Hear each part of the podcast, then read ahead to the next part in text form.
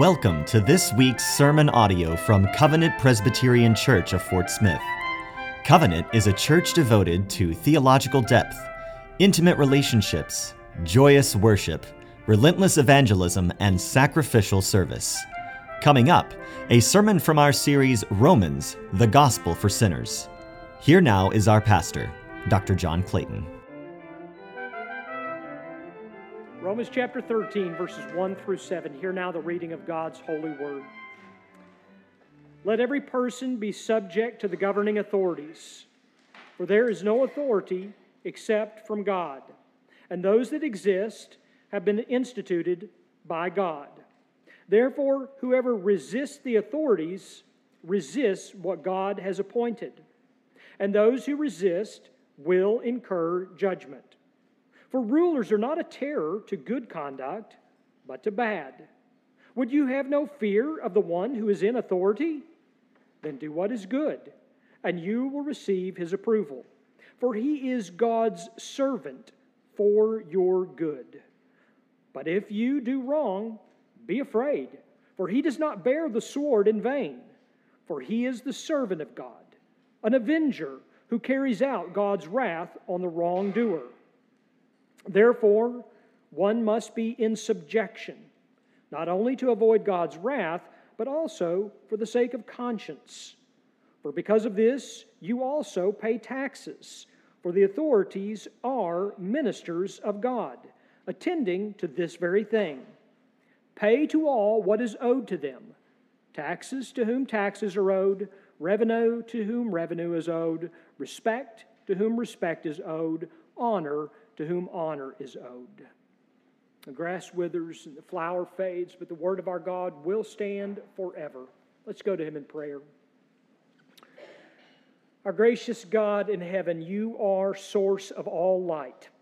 And by your word, you give light to our souls. And so we ask that you would pour out upon us a spirit of wisdom and understanding, that as the Holy Scripture has been read, and so now is to be preached, that our hearts and our minds might be open to know the things that pertain to life and holiness. Through Jesus Christ our Lord. Amen. As Presbyterians, uh, we believe uh, that the Old and New Testaments are, are Scripture, and they're given by God to be, as our confession puts it, the rule of life and faith. We also believe that the Westminster Confession of Faith and the larger catechism and the shorter catechism are, although not scripture, we believe they're excellent summaries of scripture. Now, the Westminster Standards, as we call them, the, the, Confession and the two catechisms, the Westminster Standards have served as our standard of doctrine since 1647. That's well before our country was founded, right? And we hold to these as our standards, and, and we should be grateful for this. If you think about it, we hold to the same standards that our forefathers held to, which, in my opinion, provides just a beautiful picture of the historicity and the integrity of our standards, and also a sense of interpretive accuracy. As Presbyterians, we enjoy this rich theological history in the Reformed Christian tradition. And so, it may surprise some of us as American Presbyterians to learn that our version of the confession differs slightly from the original, and it differs slightly from the British version of our confession today. In our version, three chapters are distinctly different. Chapter 20, 23, and 31. Now, these chapters were revised in our version of the confession in 1788.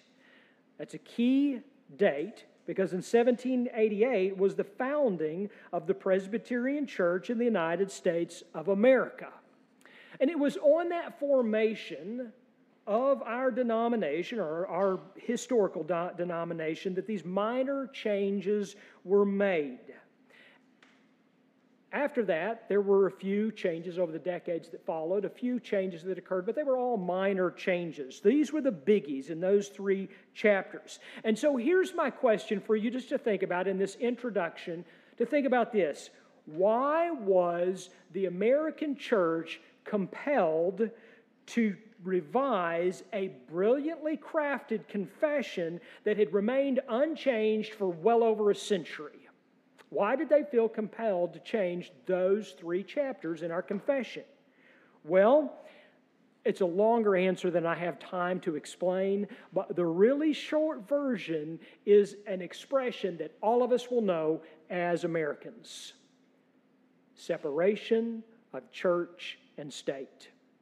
Separation of church and state. That's, that's the primary reason for those chapters. Now, let me give you an example.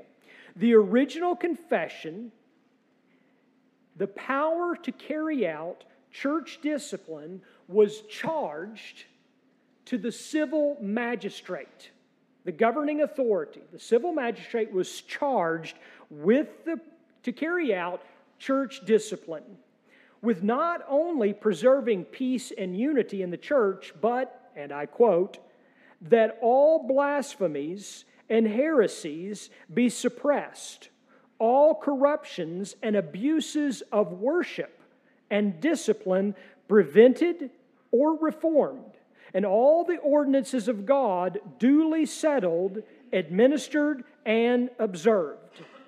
So the civil authority, the civil magistrate, even had the authority to call church councils and to be present to ensure that those councils were governed properly. In other words, imagine your county sheriff tracking your church attendance and then calling a church meeting. That'll give you a little bit of a flavor of what the original confession stated.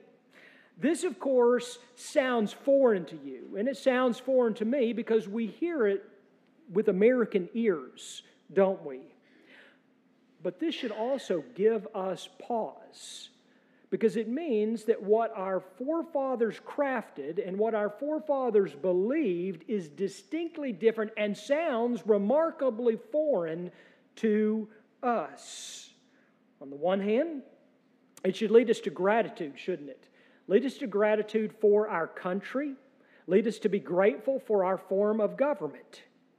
But it should also remind us that the lens through which we see the lens through which we understand things is impacted by the era and the country in which we live. And all of us are impacted by this. No one is an, exception, is an exception. We see the world through this era. We see the world through the country. We see the world as Americans. And so, as we come to our passage today, we must be careful to approach it humbly, but we must also approach it honestly. As one commentator cautions, quote, it is only a slight exaggeration to say that the history of the interpretation of Romans 13, 1 through 7, is the history of attempts to avoid what seems to be its plain meaning.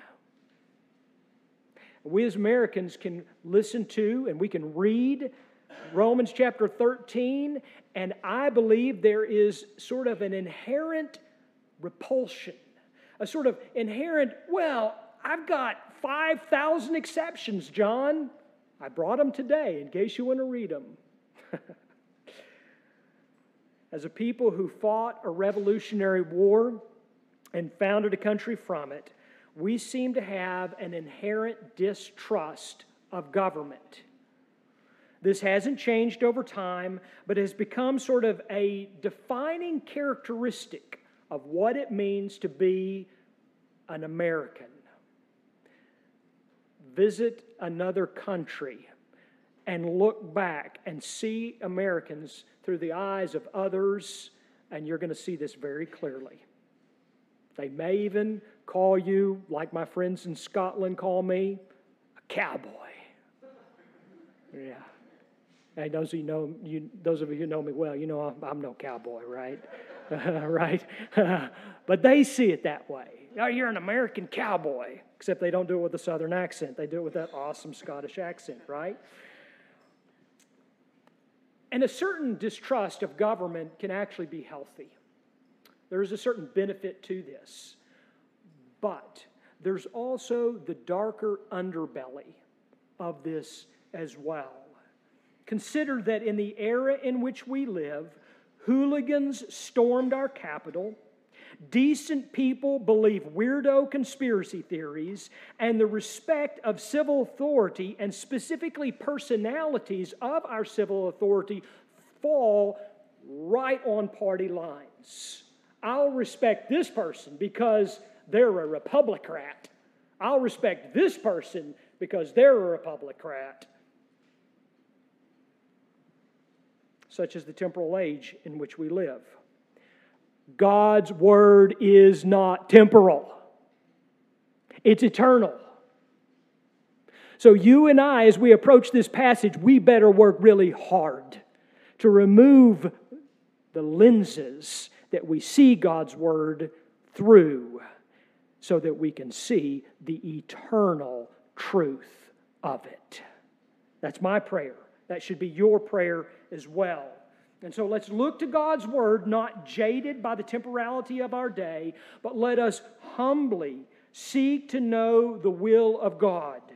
And specifically considering our God given government, our subjecting to it, our protection by it, and our obligation to it. Those are the three things I want to draw out to your attention today our subjection to God given government, our protection by God given government, our obligation to God given government. Let's start with everybody's favorite topic subjection. Uh, Paul couldn't say it any more clearly, could he? Look at the first verse with me. Let every person, in the Greek there is literally the word soul. So to translate this literally, let every soul be subject to the governing authorities. I wonder what Paul means by that. Surely there's sort of some sort of veiled inference. Surely we should read something into that, shouldn't we?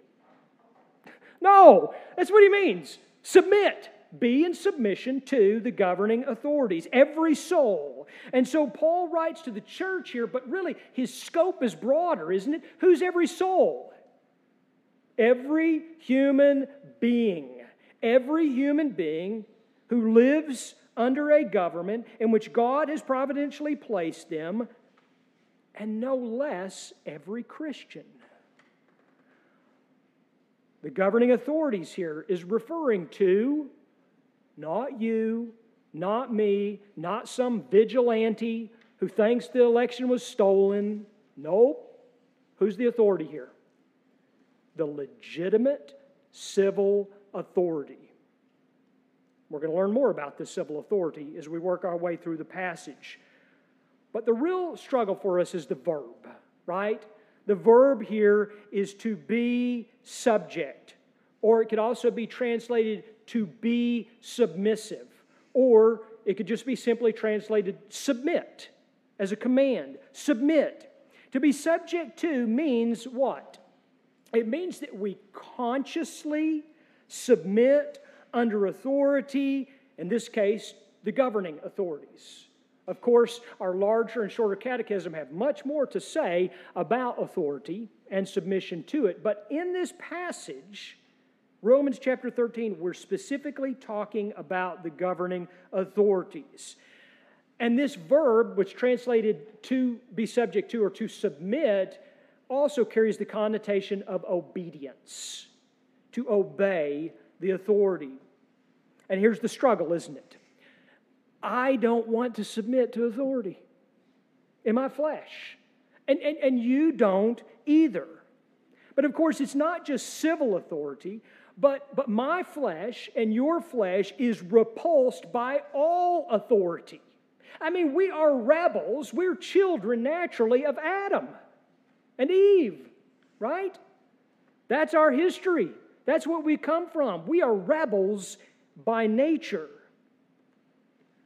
And we are rebels especially to God's authority. And by we, I mean every human being. You just happen to be here this morning, right?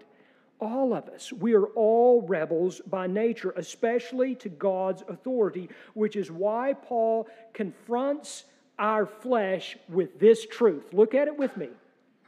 For there is no authority except from God, and those that exist have been instituted by God.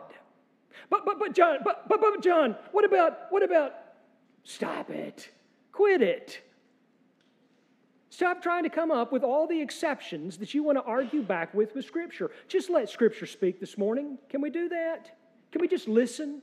Can we just take it in? Let's just let Scripture, let's let the Word of God speak without all of the exceptions that you want to throw back at us. We'll talk about that in a minute. But right now, let Scripture speak. And what is Scripture saying? God is sovereign. And in his sovereign care, he establishes and he empowers government. And he punishes those who resist it. Look again at the text. Therefore, whoever resists the authorities resists what God has appointed. And those who resist it will incur judgment. Now, again, we may be quick to push back against this, to offer exceptions, to argue with alternatives. And have you noticed up until this point, well, if you've read the whole, ver- the whole passage, have you noticed that Paul introduces no exceptions? None.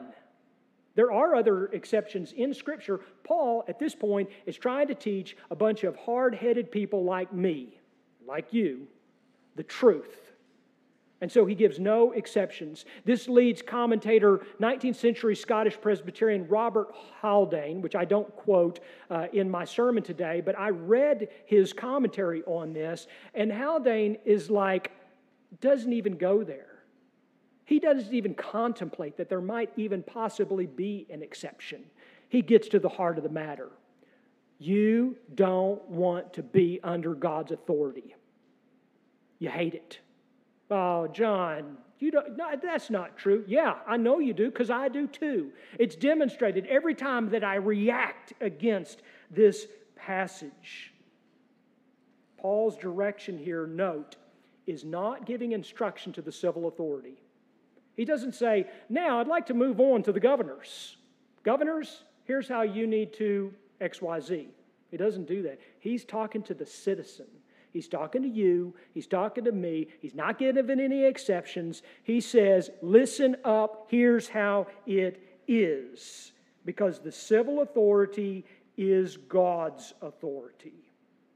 Although rare, there can come a time when we should not submit. And I know the one that everybody wants to give, and so I'm going to give it. So it's already out there, right? So, in the case of the Holocaust, under German Nazi authority. That, that's a time to revolt, right? That's a time in, in, in, which we say, okay, that's a time to stand up as the church should have done in Germany at that time. But the second question, and I think this is far more important than the 5,000 exceptions we want to give, the better question is how do you know the time? How do you know when it's time to revolt, how do you know when it's time to submit and obey the governing authority? And I'm not going to go into great depth here. I'm going to direct you to Daniel.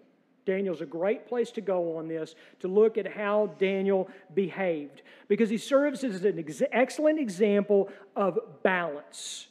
Daniel submitted in loyal service to an egomaniac pagan king. And yet, Simultaneously, Daniel refused to obey the king's law when it did what? This is key. When it did what? When it clearly, without a doubt, with no exceptions, completely violated the law of God. When it is in complete contradiction to God's word. Most of Daniel's life was lived in subjection to that pagan king. In fact, A great way to look at the book of Daniel also is to understand that the first half of Daniel is giving us the very few exceptions in which Daniel didn't obey. We don't hear about the rest of his life and the rest of his life obeying in subjection to, in submission to, in obedience to the pagan king and later kings that followed. And here's why we need to remember this, and it was read in our scripture reading this morning. Our God is sovereign. There is never any time, there is never any nanosecond in which something slips outside of his sovereign care. Ever. And that means that God is the one who raised up, as he told him, that means that God is the one who appointed, and he told him, Nebuchadnezzar one of the vile leaders of Scripture. And yet, when it was time, not Daniel's time, not Shadrach, Meshach, and Abednego's time, not anybody's time, but God's time, God humbled Nebuchadnezzar and he made him eat grass like an animal. He made him look like an animal. And God humbled him in his time, not your time. And here's what Nebuchadnezzar could say quote, and this is from the mouth of a pagan king who finally sees it. God's dominion is an everlasting dominion, and his kingdom endures from generation to generation. All the inhabitants of the earth are accounted as nothing, and he does according to his will among the hosts of heaven and among the inhabitants of the earth. And none can stay his hand or say to him, What have you done? For all his works are right, and all his ways are just. And those who walk in pride, he is able to humble, just like he did Nebuchadnezzar. And so let us attend to this king's counsel. Let us listen very closely because he walked, he learned not to walk in pride, but in humility. And so should we, submitting to the governing authority let me remind you of this gospel point. If Jesus' disciples had decided to storm the Capitol to save Jesus, to keep him from going to the cross, Peter tried, I might add, with a sword, with a weapon. He tried. If they had tried to prevent what God had sovereignly ordained, Think about the eternal consequences of that. And yet, our Lord Jesus Christ was betrayed. Our Lord Jesus Christ was led like a lamb to the slaughter, Isaiah says. Our Lord Jesus Christ was tried on false pretenses, found guilty while perfectly innocent, crucified as a criminal on an instrument of Roman torture and shame. Our Lord Jesus Christ took your sin and my sin upon himself in that moment of political turmoil and shame, and God ordained it all. It pleased him to smite our Savior. And if God was sovereign over that moment in time, are you kidding me? He's sovereign over this time too. He's sovereign over today like he was then. He's sovereign over yesterday, today, and tomorrow. And so the civil authority is God's authority, whether we like it or not. Secondly, and I love that Paul takes us here, is that while there are many reasons government exists, one of the primary reasons government exists is to protect us. To protect us. Now, while the cynic argues that what we really need is protection from the government, Paul will have none of that, will he? There's no cynicism in what Paul says. He says what? He says that God establishes and empowers the civil authority to protect us. And what does he say specifically? Well, I'll paraphrase. Our God sovereignly ordains the civil authority to protect you from me. and me from you, right? To protect us from the bad behavior of our neighbor. Or to state it positively, God given government promotes the welfare of his people. God given government promotes the welfare of his people. I quoted from Jeremiah last week at his instruction to the Israelites when they were in captivity in Babylon and how they were to live. Well, the same applies here as well. The problem, more often than not, is not government, but those who are to be governed. We're the problem, right? And since fallen human beings do what we do best, and what do we do best? Sin. We're professionals, right? That's what we do best. And since our sin often involves our neighbor, government serve to, to protect us from each other. And even to protect us from ourselves. So then I have a little prayer that we pray when we're trying to make hard decisions. Oh God, keep me from myself. Oh God, keep me from myself. Well, guess what? Sometimes God even uses the governing authority to keep us from ourselves and from our neighbor. To explain what is seemingly obvious, Paul uses fearsome language to make his point. Look at the text with me. What does he say about rulers? He says, and I quote, they are a terror. It's a fascinating word in the Greek. It is a word that is lead, to lead us to, as we would say here in the South, to shake in our boots, to quiver with fear. Rulers are a terror, but who are they a terror to? Well, they're a terror to bad behavior. Terror implies fierce judgment to be avoided by good behavior. And so, what that means is law abiding conduct, behaving for the welfare of our neighbor, is a blessing. It's a blessing to our neighbor, it is a blessing to us. In other words, it is logical, and it's almost, I almost laugh when I explain this because it's just so plain and simple here. But it is logical that we should fear the judgment of the civil authority if we break the law. But if we live obediently, we have nothing to fear. I, I know, I know that the media is wonderful at doing this. I know that social media can make you scare and make you fear every single thing that happens in Washington, D.C. That's what they do. I know that television news, what they do best is angst and entertainment. And they're the same thing in what they do. They just make you fear and worry and get all troubled about everything. But here's what I found, folks. What I've found is that we, in truth, fear what we shouldn't fear and don't fear what we should. We're scared to death of what we shouldn't be scared of at all, and we get scared of what, and we're not scared or we're not rightly fearful of what we should be fearful of. Know this, hear me loud and clear. Where there is fleshly fear, you can be sure the evil one is lurking.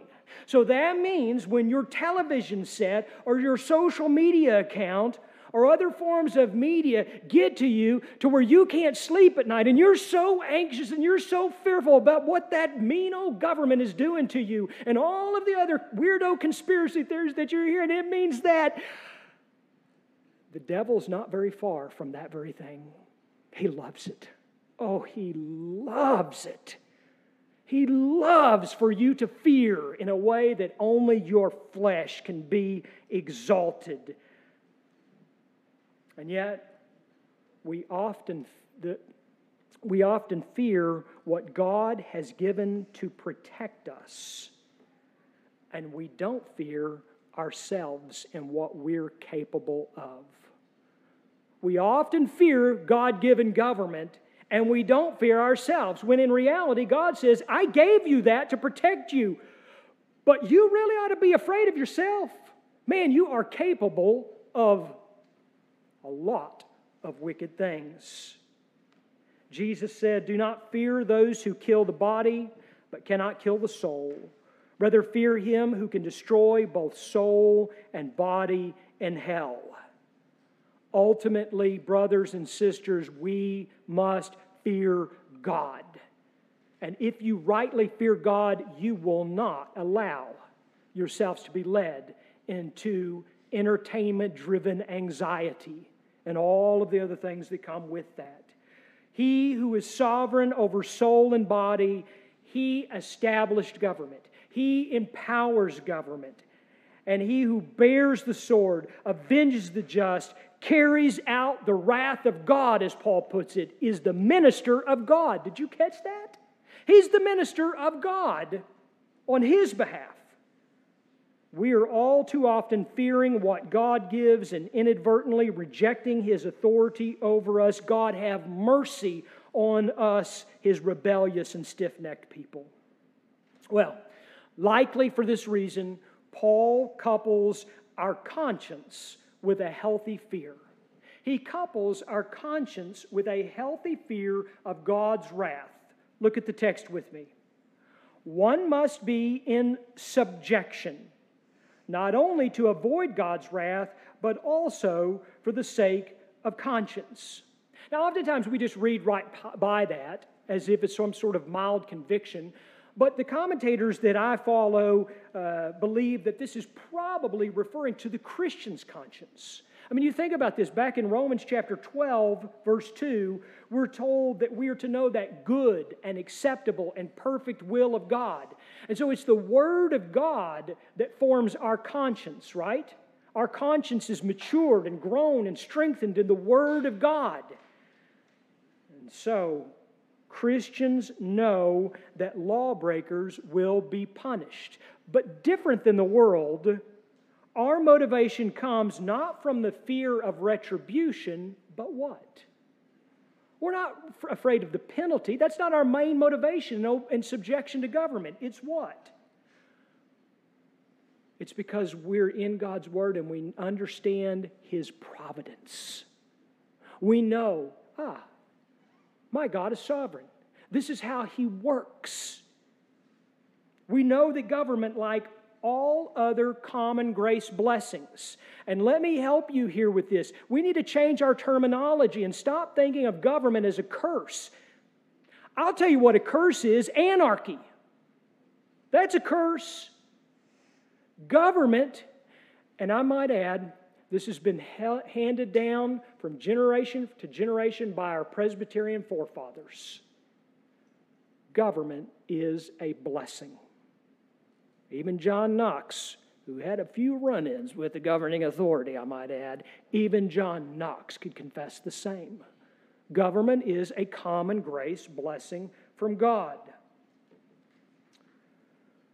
And so, God uses the governing authority we're to be subject to to protect us and so, what's our obligation to it? What is our obligation to the civil authorities? If government is established and empowered by God, if the civil authority is to be the servant of God, then what is our obligation? And I want you to literally, I want you to think about this. If you're taking notes, maybe you're jotting down some ideas. What are our obligations? Well, just in this passage, we know, for one thing, that one of our obligations is to be subject to, to submit, to obey the civil authority. We're to obey the laws, whether we like the laws or not. Uh, Paul, in writing to Timothy, here's another possibility you may be thinking about. Well, I'm supposed to pray for the authority. And that, that's not in our passage, is it? When Paul's writing to Timothy, he says that we are to pray for kings and all who are in high positions, meaning pray for those who are in authority. And so, subjection and obedience and prayer are all obligations we have to our government. But Paul includes a very tangible aspect of our submission and obedience, and perhaps another reason why we should be faithful in prayer, and it's what? Look at the flow of the text. I'm preaching through the text, right? Look down what's coming next. Paying taxes. If you couldn't hear me, I said paying taxes. Right there, paying taxes. Isn't that interesting? Now, I'm not here to give you a history on taxation, it's beyond the sermon. But here's what we need to remember remember that little mantra from our Revolutionary War no taxation without representation. We studied that in school, right? In the scope of history, that's a relatively modern concept. Taxation's not. Taxation has been around for, as I would imagine, as long as government has. And while we may think of taxes like government as a necessary evil, Paul points us again to our conscience. Ah, there we go again. Point us to our conscience. What's he say? Look with me. For the sake of conscience, look at the flow of the sentence there. For the sake of conscience, pay taxes.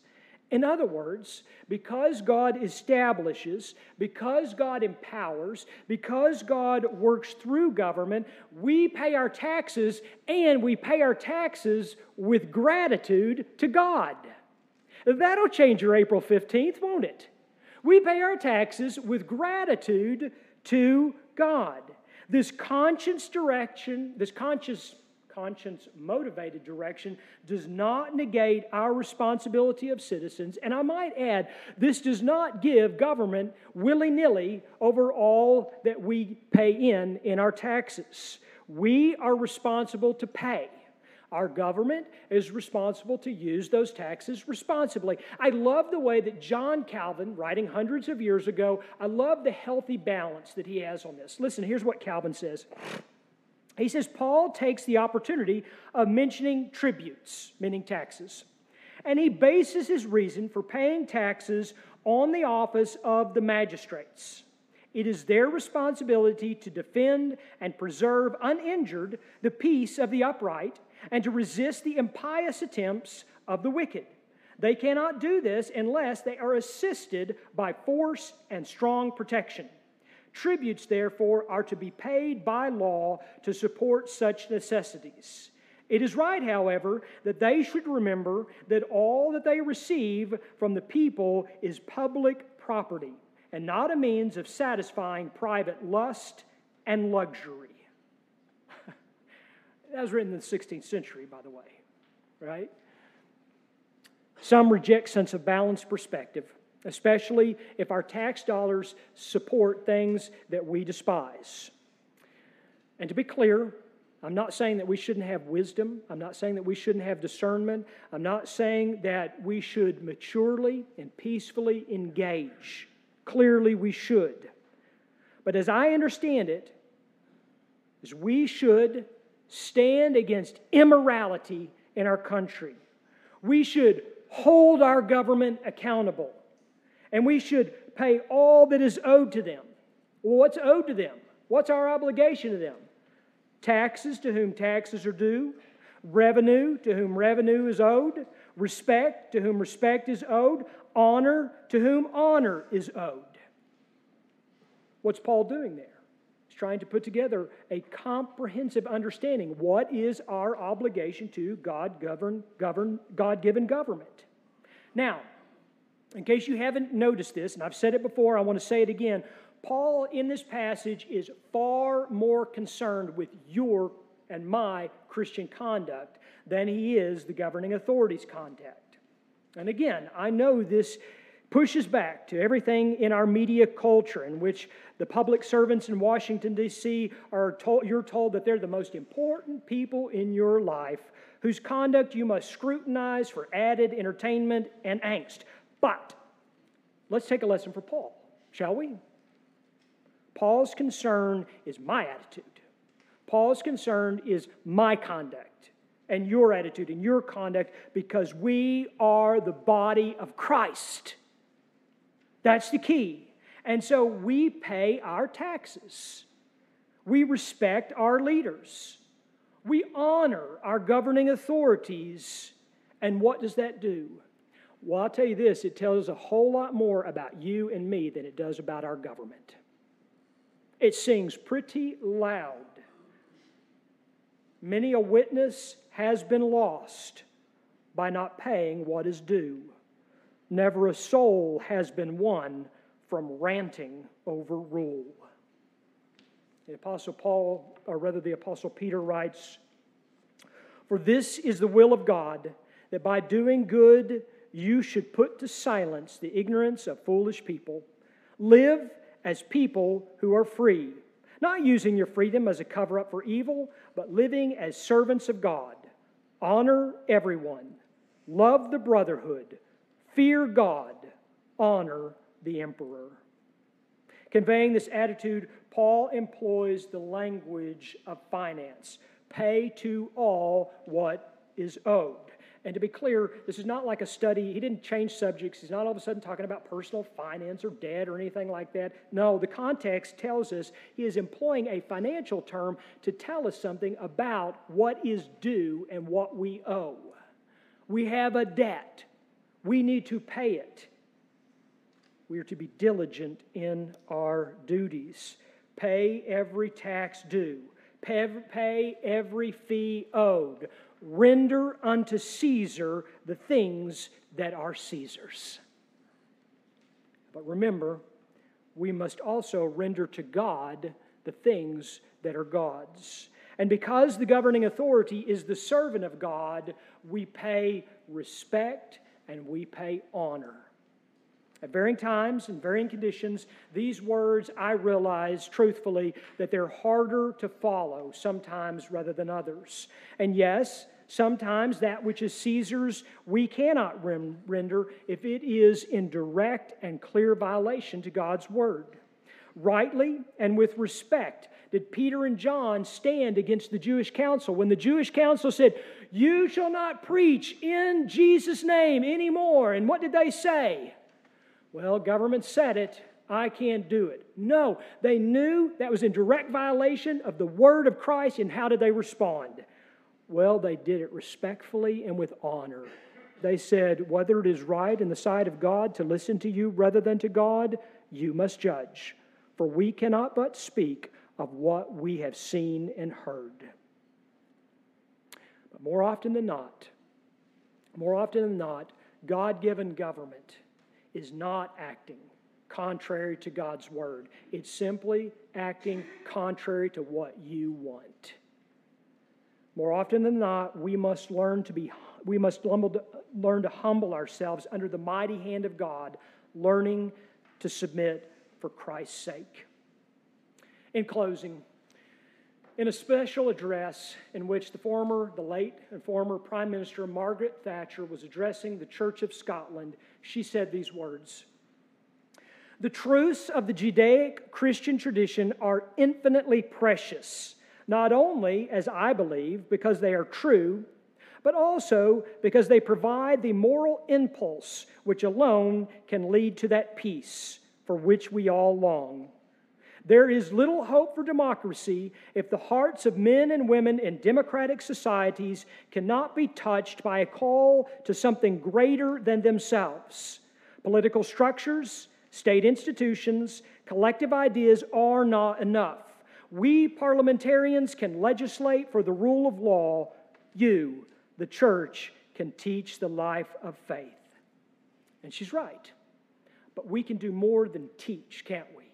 we can live out our Christian faith in the public square, testifying that the Lord we serve, He and He alone is sovereign, not only over the government, but also He is sovereign over the hearts and the minds of those who believe on Him. Let's pray. Our gracious God in heaven, we do thank you for your word, and we thank you for the easy passages and we thank you for the hard ones. And we thank you that you who know us so well that we are indeed dust, that we need to hear this so clearly preached by the Apostle Paul through your Holy Spirit. May we be not merely hearers but doers of your word. O oh God, have mercy upon us, your people. May the gospel shine clearly through us as we are faithful to your word. We pray this in Jesus' name. Amen. Thank you for listening to this week's sermon. We hope you have grown in your knowledge of and love for God. Covenant Presbyterian is a PCA church that meets for worship on Sunday mornings at 10:30 a.m. Our address is 120 North 9th Street in historic downtown Fort Smith, Arkansas. For more information about Covenant, visit our website at www.cpcfs.org.